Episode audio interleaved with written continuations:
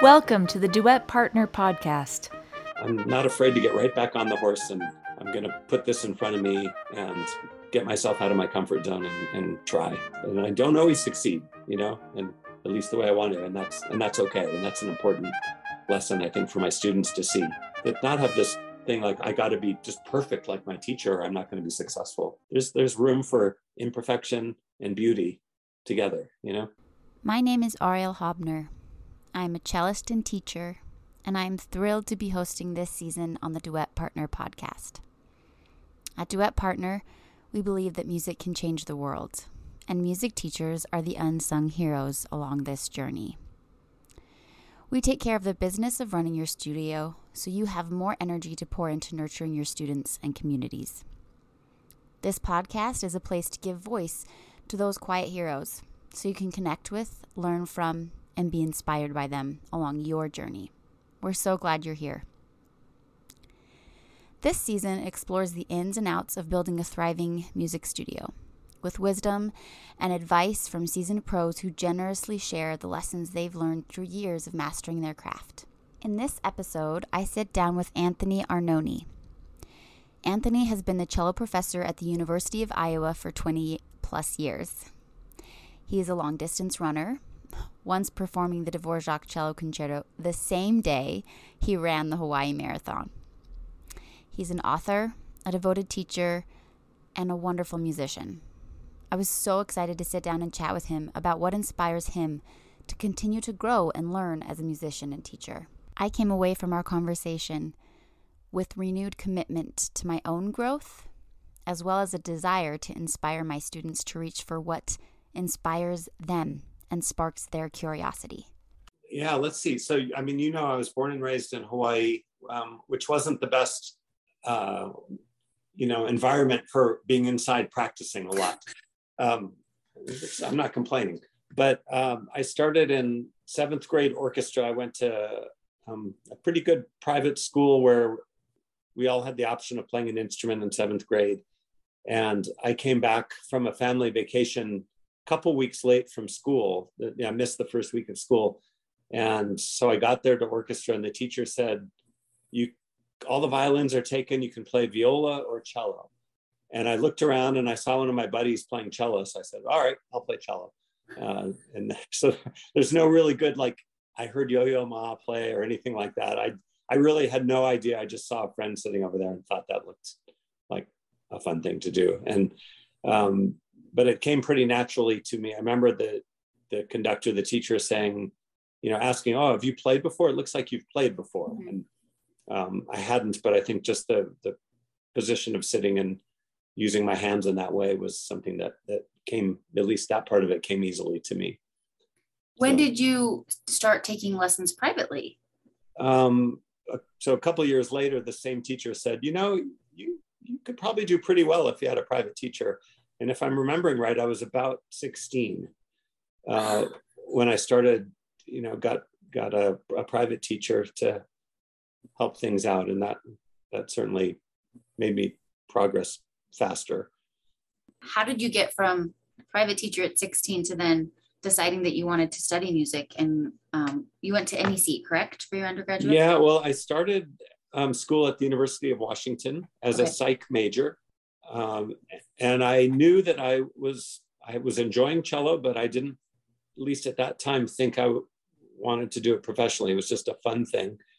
And I got to the University of Washington, and my teacher said, um, "You should take a music theory class too. That would be really good." And I thought, yeah, I've always kind of wondered how you know chords work and things like that. So I, I took theory for for majors. I was in the class with all the music majors, and it was one of those things where I just, um, you know, the first year of college, I was just adjusting to life as a college student and um, not really focusing on anything except staying up late, you know, living in the dorm and all that. But uh, I sort of gravitated into like, wow, this is um, this is really fun. And my turning point was, let's see, it was the second. The real turning point was my second summer, so end of my second year of college. I went and worked up on a processing barge in Alaska, cleaning salmon, uh, which sounds strange, but it was, I could not bring my cello up there. I could bring one duffel bag of clothes. And, right. and we worked like you know 100 hours a week just cleaning salmon. It was really insane and made good money. But it was I kind of grew up a lot that summer, and also I came back thinking, wow, I really missed the cello. I wonder if I could do this and get paid for it. You know, if I could. Uh-huh. So I dove back into it. My I remember my teacher, the same teacher, saying like, "Wow, what happened to you? You're so much more musical now." After I think just kind of growing up and maturing in a lot of ways, I was approaching music differently, and then I started practicing, you know, for real, which I didn't really do the first couple of years, and um, that was the turning point for me. And then I I think for various reasons, I wanted to get into an environment where I would be surrounded by a lot of really good players that would push me and inspire me and and um, that that same teacher maybe didn't really believe in me and probably because she heard me not being very advanced or practicing very hard when I got there. Mm-hmm. And so I decided to look into other schools and that's you know, I transferred the midway through the next year to go to New England Conservatory. I didn't know this whole background story. Does that does you feel like that affects how you approach the students that you accept? Yeah, definitely, definitely. I mean, I I've often thought about that because um, you know my teacher then was fairly quick to judge me and my potential, and I sort of proved her wrong in a way, and no fault to her. But so I'm always very cautious when I hear, you know, anyone. But I was going to say, you know, 18 year old, 17 year old, and if they're not very advanced, and if they just haven't had if they haven't had that training yet or or have been working hard, I, I still keep an open mind to what they can do. Do you see it as so? One of the things that I'm so excited to pick your brain about today is um, how you are always coming back to infuse your own playing and your own musical journey with inspiration. And I think I feel when I'm engaging in those projects, it comes into my students. They can feel that energy of excitement.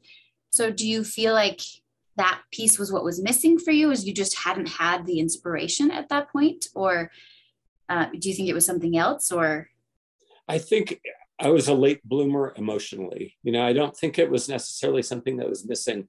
I think growing up in a family of non-musicians number one you know so i didn't grow up like even having it really cross my mind that i was going to be a cellist or i could be i was sort of the stereotypical well-rounded kid in high school you know i did sports and photography. I had my own dark room. I did music. I played piano. You know, it's like just did lots of things. And I, I think my parents were very happy about that. And and I mean, my dad was not enthusiastic when I went into music.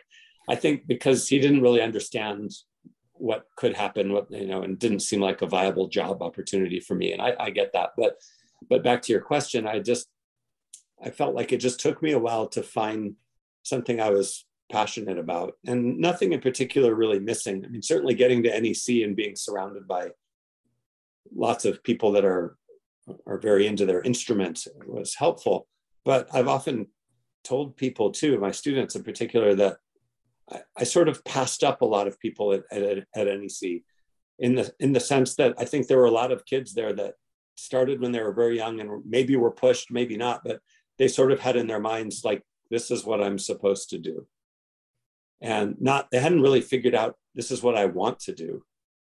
And I and I see that even here with some kids like they and everyone goes through that process, right? Of like if you if you're good at something, you you get old enough to decide, is this really does this make me happy? Is this something I want to keep doing? And I kind of got that lit under me when I went to just before going to NEC, coming back from Alaska. And so I was really, really motivated when I went to NEC. Mm. And I played for lots of different people and I practiced a lot. And, more than just the hours practicing, I really wanted to get better. And I was falling in love with music and pieces left and right, you know, just hearing Brahms trio or something. It's, wow, this is great. And so I felt like that passion and a lot of hard work and a good teacher helped me sort of um, catch up and, and I don't know, figuratively pass some people, I suppose. But mm-hmm. I always felt like I had to catch up when I got to NEC. I just felt like I was behind everyone. Yeah. Everyone was better. So, well, speaking of inspiring projects, you finished a huge undertaking today, um, yes. playing all six of Bach's solo cello suites in two separate concert series. So, I'm how do you feel now that you kind of completed the second concert? How does it feel on the other side of that? It feels it feels good. I I mean, I learned a lot by doing it. I should, you know, just back up and tell you one one of the motivating reasons for me doing this is that um, I'm I'm playing Beethoven Triple Concerto in early May. It's less than a month. And when I knew I had that on my plate, especially after not really performing for the last couple of years because of COVID, just felt like, wow, that's going to freak me out to Beethoven. I need to give myself some, some what I would call stepping stone performances. Of course, you know, some people were joking like, yeah, so you play all six Bach suites. That's, you know, make it easy on yourself. But so that was, and you'll appreciate this as a runner too. So I, I you might have seen my, my post, but I sort of feel like I did two half marathons, you know, because I broke it and I didn't want to put anyone through all six in one setting, especially me, but no audience. Um, so it was, but it was plenty grueling enough. I did almost everything by memory. And um, that was a good test. I feel a little bit, I don't know, I'm my own worst critic. I feel a little disappointed in in how I'm playing by memory. Uh, I'm just not you know, I'm not used to performing right now. And so I think I'm not as good at it as I might have been if I'd just been continually performing. And I kind of knew that. Um, so luckily I'm old enough now where I, I just, I'm not going to dwell on it or let it really get me down. It's like, okay, you know, um, I did some nice things and there were a lot of little um, places I just kind of spaced out and like, oh, what is that part? You know, and l- luckily I'm pretty good at getting right back on. Uh-huh. I, I didn't have any of those really paranoid moments of like, oh, I need to go get the music. Excuse me. And, you know, that I, that's, that's everyone's worst nightmare. Right. But, um, so with that said, I, you know, I did it. I did what I set out to do. And I feel like I'm going to be a stronger performer for the Beethoven. And I ha- had not performed a lot of these Bach suites in their entireties in front of people before. Mm-hmm. Uh, I've, I'm familiar with all of them, and I played the sixth suite a lot. But this was the first time, like I've even played the first suite from start to finish by memory in front of anyone. I've played mm-hmm. the preludes. You might have known I did all six preludes, a, a whole bunch over the years. But so you know that was really good for me too. So I just feel kind of like you said earlier. I I still feel very proud that I give myself these things that are like okay i'm i'm not afraid to get right back on the horse and i'm going to put this in front of me and get myself out of my comfort zone and, and try mm-hmm. that's i think that's something I, I value in my in myself uh, and i don't always succeed you know and at least the way i want to and that's and that's okay and that's an important lesson i think for my students to see mm-hmm. it's another thing i'm i'm sort of proud of that my students saw me have flub ups, you know, mm-hmm. mm-hmm. plenty of them. you know, I mean, but I'm playing also, you know, an hour and a half by memory uh, and it's tough music. So, but, you know, I'm not the, a nailer kind of, it's like, I'm just going to go and just like play everything perfectly. But I think that's important for them to see that, like, that's okay, mm-hmm. you know, that not have this thing like, I got to be just perfect like my teacher, or I'm not going to be successful. There's, there's room for imperfection and beauty together you know? It's easy i feel as a teacher to get this extra added pressure of well my students are watching and like almost job security if i put myself out there. So i think that's yeah. very courageous for you to model exactly what we tell our students over and over again that beauty and perfect imperfection can can coexist and in fact mm-hmm. always do to some degree or another. Mm-hmm what did you do to prepare? How far out in advance did you plan the concerts and what kinds of things did you do to kind of build stamina? I mean, it was a real um, organizational challenge. Mm-hmm. And, and that's something I talk about with students too. Like, you got to sometimes even write down what you want to get done this week or that day. Or, um, and I definitely just plotted out sort of within a day, like, okay, I'm gonna, I need to practice the last movement of Beethoven on this passage, this passage, but I also need to work on, you know, the fourth suite, Gigue, and the, the Bourrées or whatever, you know, things like that. And then as it got closer, starting to run the Bach pieces and then starting to run all three of them Mm. on on one sit down. You know, and I, as you know, never enough time to do all that stuff. But that was my that was my attempt to do that. Was it challenging to carve out? I mean, just that amount of time to sit down and play three suites in their entirety is a hefty chunk of time. Yeah, it's, I mean, my life is already challenging enough to find time to practice having kids and being basically a single dad a lot of the time and with kids doing activities and everything and so my my boys know the Bach suites really well What a gift to give them.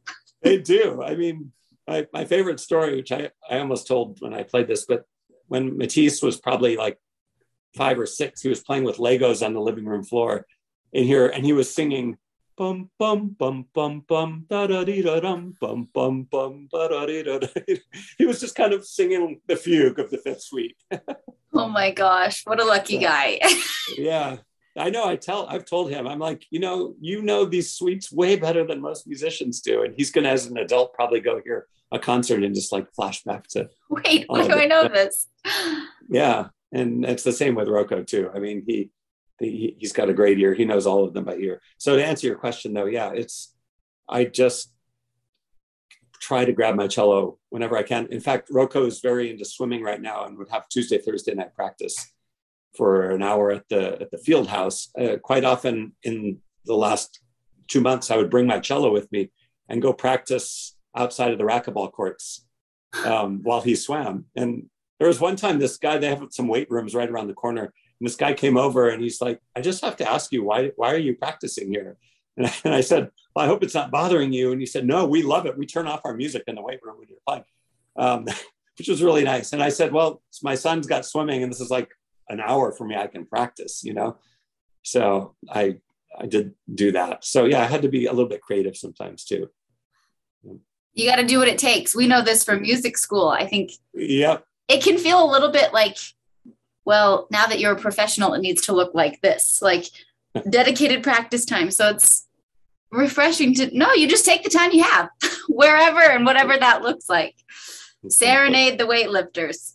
yeah I love that. true. It's, and they kind of got used to me because I did it really every week, probably for five weeks in a row. I was there playing, you know, playing through Bach pretty much, and, and some Beethoven excerpts too. But um, yeah, it was and it was very reverberant. It was a nice room, Yeah. you know, hallway to practice, and lots of people would be walking, like getting ready to work out, and they'd like turn around and peek, and then get their phone out and.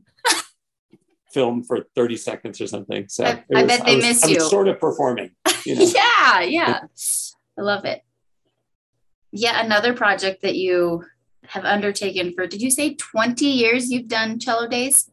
yes Tell me, tell me about how cello days came to be, what it is. Yeah. Well, yeah. So when I got the job in Iowa, which was very exciting, but I got here and I, one of the thoughts I had for my students, you know, Iowa City is a great town, but it's not Chicago or Cleveland or Boston or New York. And there aren't necessarily a lot of great cellists coming through Iowa City, you know, habitually like there are in, in other cities. And so I thought, wouldn't it be, you know, well, I thought part of my job should be to make sure that my students get to hear great cellists, you know, with very big reputations come through and perform and teach. That that should be part of their education, like it was for me and you at school, right? I'm sure Cleveland, you must have heard great cellists all the time, and you know, and I and I got to do that in Boston, and so that's kind of what inspired me to to start that. And course, as a cellist, you know, we know that cello choir is a thing. It's not like violin choir or viola choir, cello choir, right? So I kind of I'm trying to remember why where I why I knew that, but I think I just had some experience beforehand. But thought, wouldn't it be great to have you know? uh, Well, yeah, I guess the other thing to add in is that when I moved here, I was so impressed by the two. There's two main high schools here, um, and they had amazing string programs with tons of cellists. You know, like just tons of them. And so I thought, wow, I was, you know, I I wasn't sure what Iowa City was going to be like when I moved here, but it's a very rich arts town and lots of cello teachers and cellists and community that supports classical music and everything. So I just thought, oh, this would be great to have an event. And of course, the school puts pressure on you. Oh, you should, you know, recruiting. And I thought, well, this would be a great recruiting event too. And so that was the the start of that. And it just what I found, I think I might have told you the other day when we chatted, is it actually inspired me so much too. How amazing it's been to sit like right where I'm sitting now in the kitchen with Bonnie Hampton, having a gin and tonic with her and having her be part of the inspiration for my book, you know, or to have Hans Jensen here and staying up till three in the morning with Robert deMaine, who's the principal of LA now. They were here. Those guys were wild and crazy until, you know, I mean, just so there were cello memories, but there's also just people memories with all of these great names that came through here. And, you know, Paul Katz and Richard Aaron and the, the list goes on and on. And they all, you know, one of my adult students said at one point, you should write a book of all the cellists that have slept in your guest room. You know? Because it's been, you know, or uh, Zuill Bailey was here one year, and, and I think someone was joking that I should get the, the hairs off of the pillow and sell them, you know, for. but Zuill might appreciate that. But I mean, but uh, anyway, that was that's been part of the real inspiration for me is to get to know these people. Um, Joel Krosnick was here with Natalie Haas and Alasdair Fraser, and I got to play with Natalie Haas and Joel Krosnick in a cello trio together. You know, I mean, how cool is that? So that's totally selfish that I got to perform with those two. So that's that's been really fun for me to do that. And I, I guess another thing to mention is I, I've learned that I really love organizing events. That's something I could see actually even later in life if I leave this job and still being involved in the arts, but organizing chamber music festivals or what I've been dreaming of. You might ask me later, future projects, but having sort of a retreat for um, either chamber music groups or just cellists and bring, I could bring in a couple of really great cellists because I know a lot of them and, you know, have them come for two weeks and have cellists that maybe are out of school but still want that kind of inspiration and where they can have a quiet time to practice and eat together and get inspired and to do something like that. So anyway, I like to I like the process of creating something that wasn't there and organizing it and see it happen. It's very rewarding for me to do that. Is it, when you first started, or does it ever feel scary to reach out and invite people or ask people to come? Um, I've somehow no. I mean, that's another people have asked me that. Like, you just called this person out for it, you know? And I think this may sound weird, but my dad was in television when I grew up. He, he worked for CBS and he knew a lot of celebrities, people like Tom Selleck, who you know they filmed Magnum PI back then in Hawaii, and uh, other things like that. And I guess somehow I was not starstruck. And even with cello, I mean, if I had to play for these people, I think I would have been nervous. Hmm. But just approaching them, I've always just sort of felt that if you approach someone with respect and you know good intentions and and you don't come on too strong that hopefully they'll they'll respond nicely. And so I don't think I had a lot of fear, but I do remember there was one moment when I was working on my book and I had my phone open. I was looking at the email list, you know, just and there were like all these, and I and I kind of did a double take. I just never would have imagined I would have be emailing, you know, so and so and so and so. That did kind of blow me away. Um, and certainly the process of doing my book it probably helped me be even more comfortable with with you know um, approaching people like Gary Hoffman and you know all these big names, um, Tim Eddy and all these people, and getting to sit with them like we are, but I mean in person and sip tea with Tim Eddy or go fishing with Steve Doane and be on his boat and have him say, "You want to steer?" and you know cook together and grocery shopping. It just it made it a lot easier. To, it's just kind of a reminder that these people are just just people too, mm. and you know by and large they're very humble and easy to be around. They just happen to be really good at what they do. Yeah. yeah. For uh, someone who wanted to, who was interested in creating, like you said, those events, creating something that wasn't there before, providing these opportunities, even if it's a smaller scale, where would you tell them to start? I tell them, and this is actually something very literally, I tell them I, we have a class here that I teach half a semester of called Advanced String Methods and Literature, but I don't teach anything like the class sounds like. I teach them skills to be successful. um, as a string player, really. And one of the things I talk about is is exactly that, uh, what you just asked me. And I, I say one of the first things is you got to make time in your life to think about what you want, because I think that's missing these days. I think too many people's default, like when you're not actually doing something, is to pick up your phone and you know scroll and and which isn't always a bad thing from i mean you can actually learn a lot too getting ideas. I mean that's the flip side of that coin. But but like for me and i tell them this like when i go running a lot of times on the treadmill especially and i run a lot as you know sometimes i'll listen to a podcast or music but a lot of times i don't. And that's a time to sort of just let things percolate in my brain you know? And i might not even be sure exactly where i'm trying to think but i can kind of lean on an idea or kind of i'm wanting to do something kind of like this and, and just think about things. Because that's i think that's really where it starts. Um, and then you can maybe get an idea of like even if it's very vague oh i'd like to do something like this you know and then you can maybe start to piece it together. Um, and i also think having conversations with your your friends your peers again to brainstorm and sometimes that happens naturally if you're just hanging out with your friends you might naturally get there but you know, if you're in your chamber group or I don't know, you're, another teacher or something, you say, let's go get a coffee and just like, can we bounce things off each other about directions that we could possibly go? Mm. Because I don't think that's consciously done enough. Um, and that's helped me a lot. And also, you know, like I get Strings magazine, and I, I was going to say, you know, I ask, I tell them to read things that might give you ideas, you know, and there have been times either people or just events, or I, will read an inspiring little article on someone, and that'll make me think like, oh, I would love to do something, but maybe with this take on it. Mm. You know, something a little different, but I can get the germ of the idea from that article. So I think you have to look for inspiration even if it's kind of hiding. I mean, I'll tell you one more story. I guess this is my time to tell stories. But um, I was watching CBS Sunday Morning a couple of years ago, which is a show I enjoy watching. It's a Sunday morning sort of magazine show on the arts, and and they were doing a thing on Guam, and so Guam it looked really pretty, and I thought I want to go to Guam. So I just I didn't let it rest there. I thought, well, I wonder if they have an orchestra there. So I looked online, and they had an orchestra. Who's the conductor? Oh, let's see what I can learn about the conductor. Oh, he went to NEC when I was there. He was a clarinetist. Find him on Facebook, write him a, a friendly, you know, email or yeah, email or whatever saying I it would be a privilege if you ever had any interest in having me come and do anything there. It looks like a wonderful place. And, you know, thanks for your consideration, uh, something like that.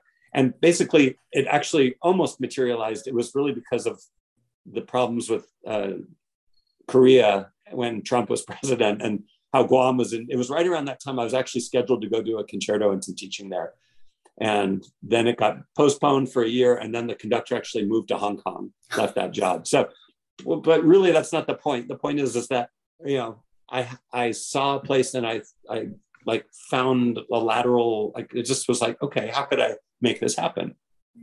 And I, I hopefully did it with um, kindness. You know, I wasn't, I didn't want to be like I'm not good at tooting my own horn necessarily about how great I am. You should have me, but just saying if this is of interest to you, it would be really wonderful. And and that's it. And so that's sorry, that's maybe a longer answer than you wanted, but there's just some various things that I think can help get, especially musicians, maybe more string players, out of sort of the channels that we're often sort of pushed down. And I think that's happening more these days with different opportunities. But but I do think one of our own jobs is to find our own opportunities. No one's going to really do that for you. And to keep a creative, open mind to what you want. And then how can you do that? And ask other people and read things. And yeah, flip through something on your phone to maybe get some ideas as well. But then write them down. I'm excited to hear about your book. How did this idea come to be? Was it from your making space to think about what you want? Did it come to you when you were running? Tell me about the art of listening. Yeah, it was a, a combination of of things that sort of all came together. The, the very first thing, this was probably before I even really knew this was going to be an idea, was reading a book about uh, conversations with conductors, I think it was called. But anyway, it was a book of interviewing like 12 or 15 very famous conductors, asking them all the same questions. and I love that idea about comparing how each one of them feels about going into a first rehearsal or um, stick technique or Beethoven's metronome markings or you know things like that. And I just thought, what a great idea! You can you can really see how these people are similar or different. And then fast forward several years later, I think another one of the sparks was um, when I mentioned Bonnie Hampton when she was here for my cello days event, and we were, as I said, sitting right here sipping a drink and I was asking her about her life because I never really got to talk with her when I studied with her. You know, it's different when they're your teacher. Right. You know, you're just sort of like bowing to them, and you know, you can't be friends with them. Um, but so I was asking her about her early life, and she was talking about her lessons with Pablo Casals. And I very clearly remember wishing I was recording the conversation at that moment because I just was thinking, these are incredible stories, you know. And then somehow the thought process went to these stories are going to die with these people when they die. You know, we're not going to know what it was like to study with Casals. And so much is documented now on the internet, but there's a gap, I think, of what, you know, what it was like to study with Piatigorsky or Leonard Rose or Casals or, or Greenhouse or all of these, these people. There's some, there's a little bit out there, obviously, but to, in an organized way. Um, so that was that's what kind of got things going in my brain of and then i think it was things like um when starker passed away again reminding me like wow what a giant he's gone now forever and greenhouse passed away. And it again hit home that like man in another you know x number of years all the people that are in my book are going to be gone. I mean you and i are going to be gone in a matter of time. And so it, it, there was a sense of maybe more urgency then of like I think this is a great idea, but I can't just sit on it and think, yeah, it would be cool to do this, you know? Um, and the probably the last thing was then talking with my students about putting the, some of these names, either the their teachers, the names I just mentioned, or just mentioning a name like Steve Doane or Paul Katz or Richard Aaron or Hans Jensen or any of these people, and most of them not knowing who these people were or are you know, and but and then I was thinking, yeah, thinking, oh, they should know that. And I thought, well, they're not born. I wasn't born knowing who these people were. You have to learn about them. It's no fault of theirs. Ah, well, maybe I can help people learn about them, mm. you know, and that would be a great service. But I just thought, what a really nice way to have this time in cello history and these names that are at least very important to so many cellists in the, in the United States and in the UK. And um, so I finally um, I did what you've probably heard people say this that I started talking about the idea like publicly, mm-hmm. you know, because oh, I'm, I'm telling people I'm going to do this, so I got to do it. And there was actually one conversation. I wish I could remember who it was exactly, but we have a quartet residency program here where these great quartets come through. And I was at a little um, post concert cocktail thing, and I was talking with the cellist in one of these quartets, talking about my idea, and he's like, that's a really great idea. I would for sure read that book if you did it. And I remember coming home that night going, okay, time to get off your butt and I'm going to do this. And and then it helped that the first chunk of interviews I did was at the Piatigorsky seminar in Los Angeles, where I could do several of them. But that was really what gave me this that that push to start to make it happen. Mm. And it was really scary. I think I've told you that it's not something I'd done anything like it before never interviewed people. I haven't written, but I've written a couple articles and things, but you know, it just seemed incredibly daunting, but really exciting and something that I would be actually I am most proud of of anything I've done as a cellist is is that book. Mm. But I got to do something that, you know, sort of like someone who composes a really nice piece that, wow, that's not going to go away. And mm-hmm um, it's just going to be there. And I, I, I, just really hope, I always told people, I hope, you know, the interviews were so inspiring for me to do that I could do some justice with them. And I feel like from the feedback that I, I got some good information and it's, it's going to be a useful thing. So that's been really, really pleasing. Yeah. I mean, I know when I sit down to read it, so easy to just read a little bit. And then I find that idea becomes my theme throughout the teaching week. Mm-hmm. And for whatever reason, you just need to hear the same things over and over again in a different way. So, yep. yeah, I think it's an incredible gift. What do you feel like you've learned or your biggest takeaways after completing that project? If I, it'll take me a minute or two to explain what I'm, what I, how I want to say it. But take your time. What I've been, what I've been saying it, you know, I've been doing a lot of lectures um, about the process of writing this book. And what I learned was that I used the analogy of a, a double helix, like the DNA molecules, right? So we have the visual, you know, the two strands that wrap around each other. So I always ask people, like, do you remember that from school? And they said, yeah, I know what that is. And I said, imagine one of the strands is your your physicality on the instrument, your technique, and the other strand is what you want to say, what your musicianship is, what you just what you feel, and what you need to communicate. And those two strands are so reliant on each other, right? That there's people that have a fantastic physical ability on the cello, but they maybe don't have a lot to say. So they're playing, can only reach a certain level, mm. especially if it's not a showpiece, you know, if it's Bach, Bach suite, you know, the D minor suite or something where you're not showing off, right? It's just what you really want to say. Um, and then there's other people that have so much to say, and you've probably heard people play like this that you can just feel it coming out of them, even though there's all kinds of maybe roughness and edges in their playing. But in order to be maybe more of a complete player, you got to have those two things work together. And I've learned that as a teacher, I, I one of the first decisions I make, and it was actually fun, is, is which strand to focus on. And so I gave this lecture at University of Arizona, and then right after that, a girl played for me. And I said, So you heard my lecture. Which strand do you think we need to work on for you? And she said, My musicality strand. And I said, Yes, exactly right. And she was aware of that. But I think it's an important thing for a student to know if, if like, oh, I'm just, you know, not sounding good on this Dvorak concerto.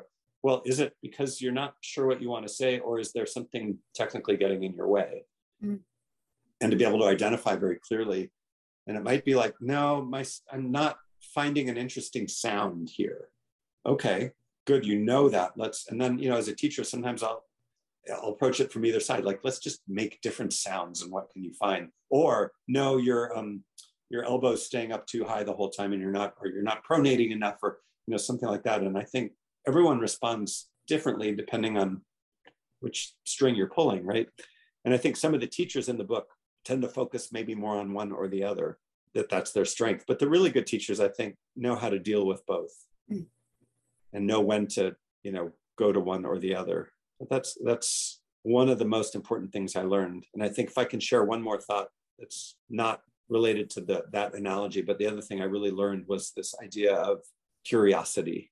That was a unifying force from all these people, not talent, but curiosity. I have emphasized that, especially for, for the students I've talked to, that you're going to probably get a job and you'll be excited about that. And then what? Then you're going to need something to keep you as we've talked about, motivated, stimulated, excited. And so curiosity is so helpful.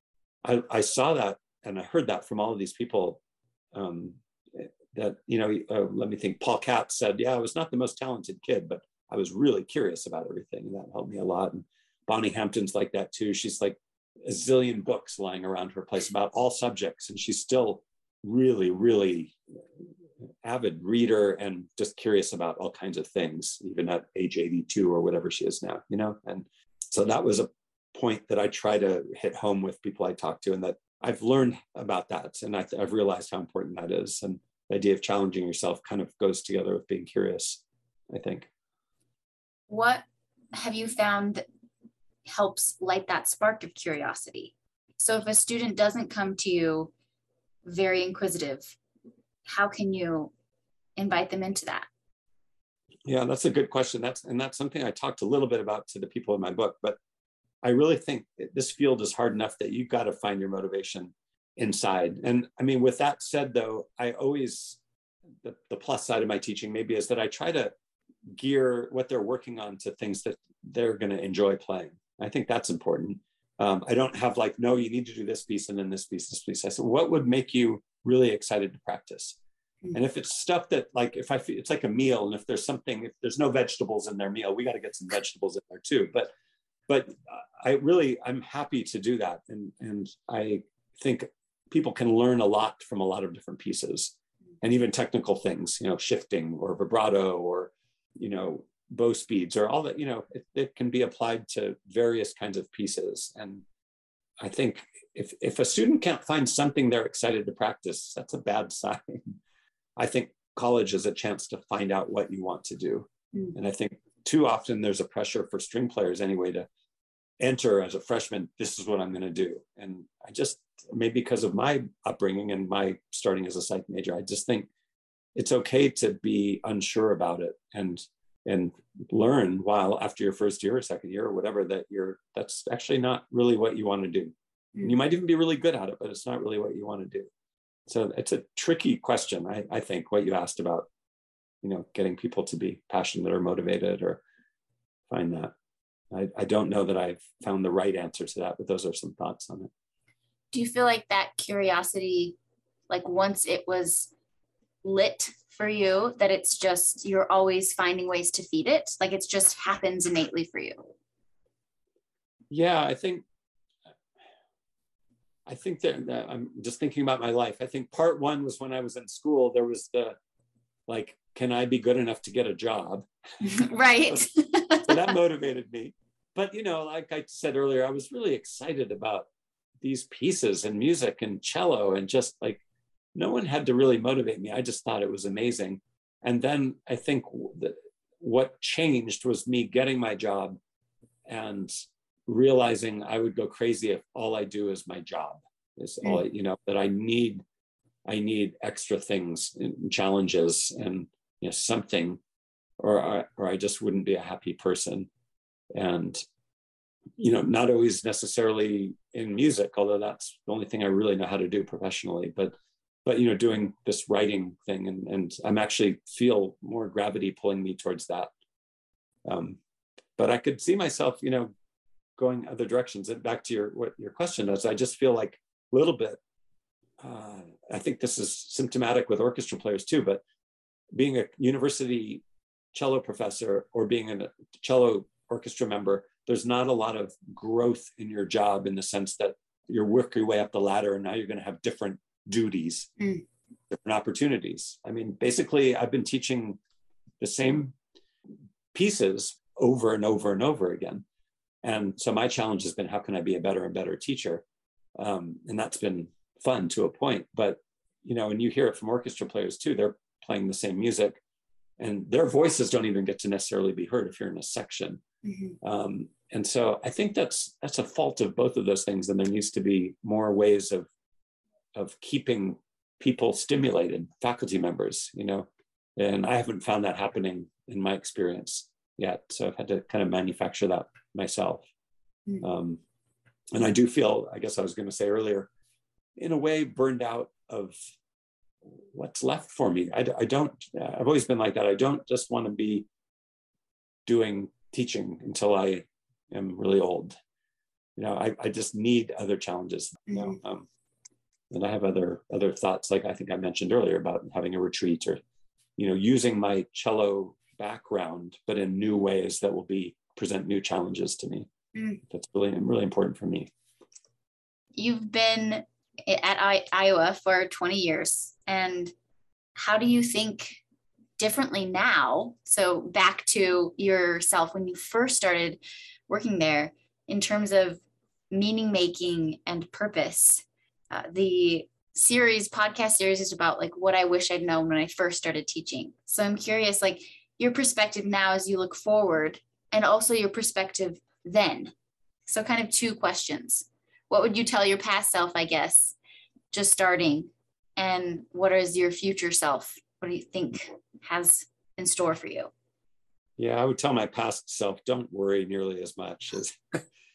I mean, that's the kind of funny thing as being a teacher for 20 years that I remember what it was like to be a student and how you sort of put these faculty up on pedestals in a way, right? Because they're faculty and everything. But now that I'm on the other side, you don't, I mean, it's of course to respect them is one thing, but I, I really realize fully now just how all of these very respected faculty are just basic people with their, you know, problems and their strengths and their, I don't know, just the, the, the silly things that I think it's tough when you start a job like I did and you're on this tenure track, right? So it's a little bit like Survivor in the sense like you just don't want to piss anyone off and you go got to say yes to playing with the with the voice teacher and you do, I mean just like I got to make sure everyone likes me because they're going to vote. They're literally it is like Survivor in that sense. They they sit in a room without you and they all say like yeah, do we like this guy? Do we want to keep him? And I have, I have a problem with that process sometimes too. In the way it can be very arbitrary. Um, really, if you just didn't mix well with someone or you turned something down, then people can be annoyed with you, or you wore you wore a red shirt that wasn't buttoned all the way, or you know, I don't know. This just it can be anything. So I would have told myself, just do your thing. And sometimes getting the job is really more exciting than actually doing the job. I think as a student and as a as someone who just starts at you know University of Iowa like I did, there's this like, oh, I've made it. I'm happy. I'm successful. I have my job at a major university. But then you have to, like I said earlier, get that like, is this really? Am I happy doing this? And I think I put too much pressure on myself about keeping the job, maybe rather than am I happy about it. Mm. And not to say I was unhappy, but I think I worried about that a lot. And I do find maybe trying to answer the other part of your question, if I'm remembering it right, that I'm definitely feeling now, I'm in my 50s, that I feel my life going by quickly. It seems to speed up. And I, I have a, I think about how little time really I have left. I mean, and who knows how much that'll be, but it's, you know, it makes me really appreciate time. And, and so I'm really conscious of making sure that these years, while I am mobile, I can still run, I can still play my cello, that and travel and do things. I want to make sure I really take advantage of that, and that's something I I'm certain I did not think about at all when I started working here. And it's normal. Most you know 30 somethings don't. You don't. You're not at that point in your life. You're you're looking forward and what you want to achieve and you don't think about that limited time that you have but i mean you know you, no one's guaranteed of a long life. And it's just something sometimes a hard thought but i think it's really um, important for for me and for people to realize you gotta you gotta really don't just kind of wait for things to change. You know life is not a dress rehearsal right? Yeah. You know that's been something that I, I've, I've thought about a lot. I've really thought about you know moving on.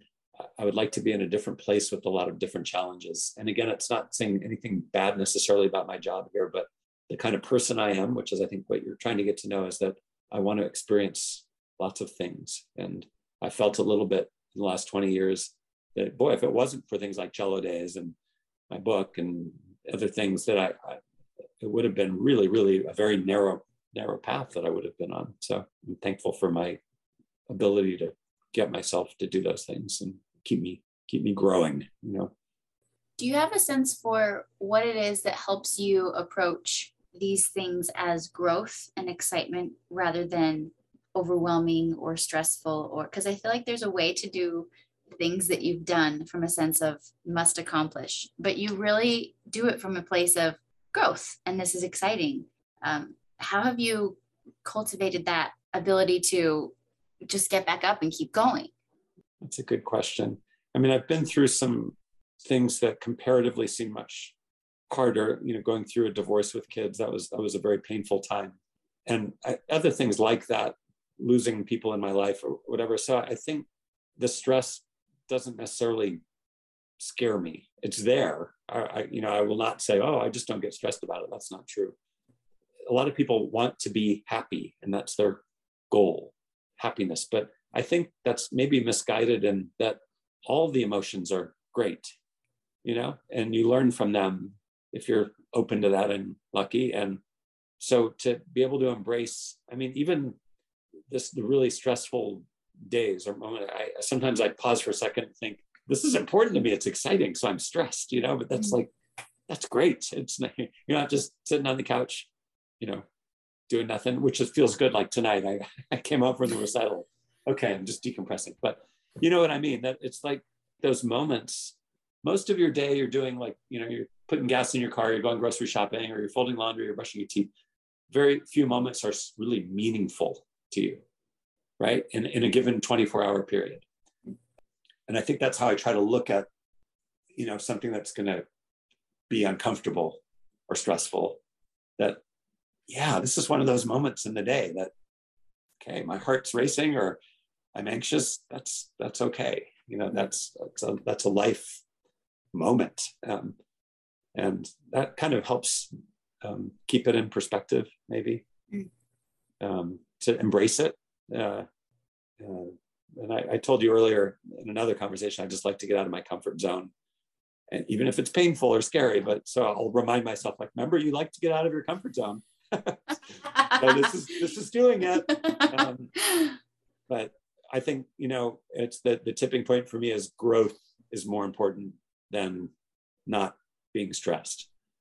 Um, so when they battle head to head, you know, okay, I push through the stress because if I'm not growing, oh, I, no, I mean, I still, I still feel like I'm like a student in so many ways uh, as a cellist and, and teacher. It's one of those things that's very hard to, you know, judge exactly where you're at. And I, I find faults in all my playing all the time. I, I still feel like I could do so many things better. And so this, I just, that comes back to your question on growth. It's still, I have so much growth left in me.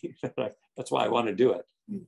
If I mastered something, then I probably would lose that desire. But I, I feel like I have way more to do in a limited time. Mm. So, what's compelling about cello playing is the idea that you still have more growth. It's exciting yeah. because there's still growth rather than, ah, I can do everything, it's fine.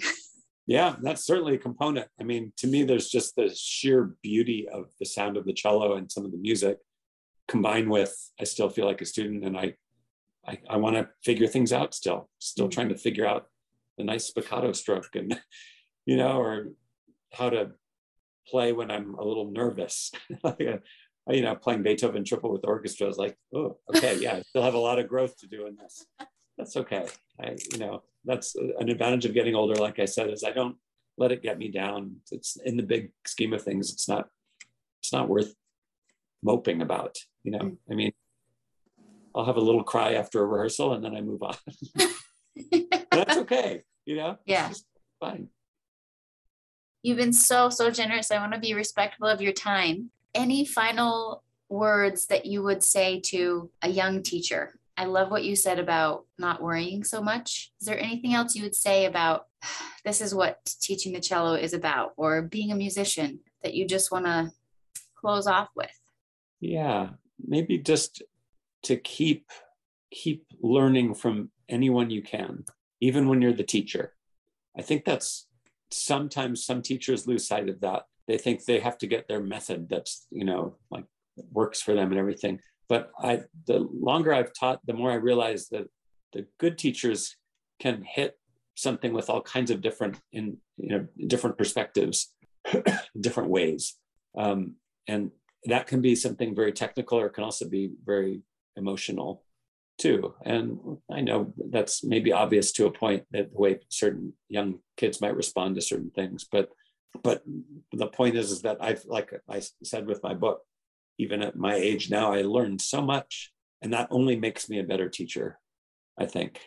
To I, I feel like I'm just armed with a lot more, you know, ideas and perspectives on on different kinds of things, and and that's just it, it liberates you as a teacher. I think to feel like oh, I don't have to just go down this certain path. I mean, for a while when I did master classes early on, I sort of felt I was always a little nervous too, right, to do a class and felt like, well, I'll, maybe I'll talk about this or this because that's what I'm that's what I'm comfortable talking about. Mm-hmm. Um, and now I feel like I'm at a point where I I could go lots of different directions comfortably, and to just try to pick a couple of them that seem like they might help this person the mm-hmm. most. So I don't know if that's particularly useful, but that's that's what came to mind. I love it. Yeah. Love it. Um, can I send people um, to reach out to you directly for your book? Where can they find The Art of Listening? yeah, I mean, there's a couple choices you might know of already, but I mean, you can go to Amazon and get the hardcover is $109, so don't do that. But the soft, the paperback is I think 45. But what I've been doing, and I probably sold about like three or 400 of them, just the PDF that I've offered people like a musician discount for $10 and I've told people if that's too much for them, just tell me. You know, I just want people to read it to be able to learn something from it. But people, I've had many people go, no, that's not enough. Let me give you more. But mm. ten dollars would be fine. And if so, if anyone wants to email me, then I can I can just email them a PDF really easily. If that's something these days, it seems like a lot of people are happy to have a, a book on their computer like that. Mm-hmm. but if people want to actually hold one, then I would just go to Amazon and, and get the paperback version because it's Okay. just much cheaper. Thank you so much for spending so much time and sharing so generously. I can't wait to have another conversation soon. All right. Well, it was a pleasure. This is great. I enjoyed our talk. Thank you so much for tuning in to this conversation today. Check out the show notes to find out how to get a copy of Anthony's book, Conversations with Cellists. It's such an invaluable resource to any musician's library. And please take a moment to share this with a friend and colleague and write us a quick review. That just helps us reach more like minded musicians and teachers like yourself who I know are working so hard to make your corner of the world a little bit more beautiful. To learn more about how Duet can be your digital partner in managing your music studio, visit duetpartner.com. And don't forget to rate this podcast on Apple and Spotify. We give monthly prizes to those who take the time to rate us on those platforms. Thanks.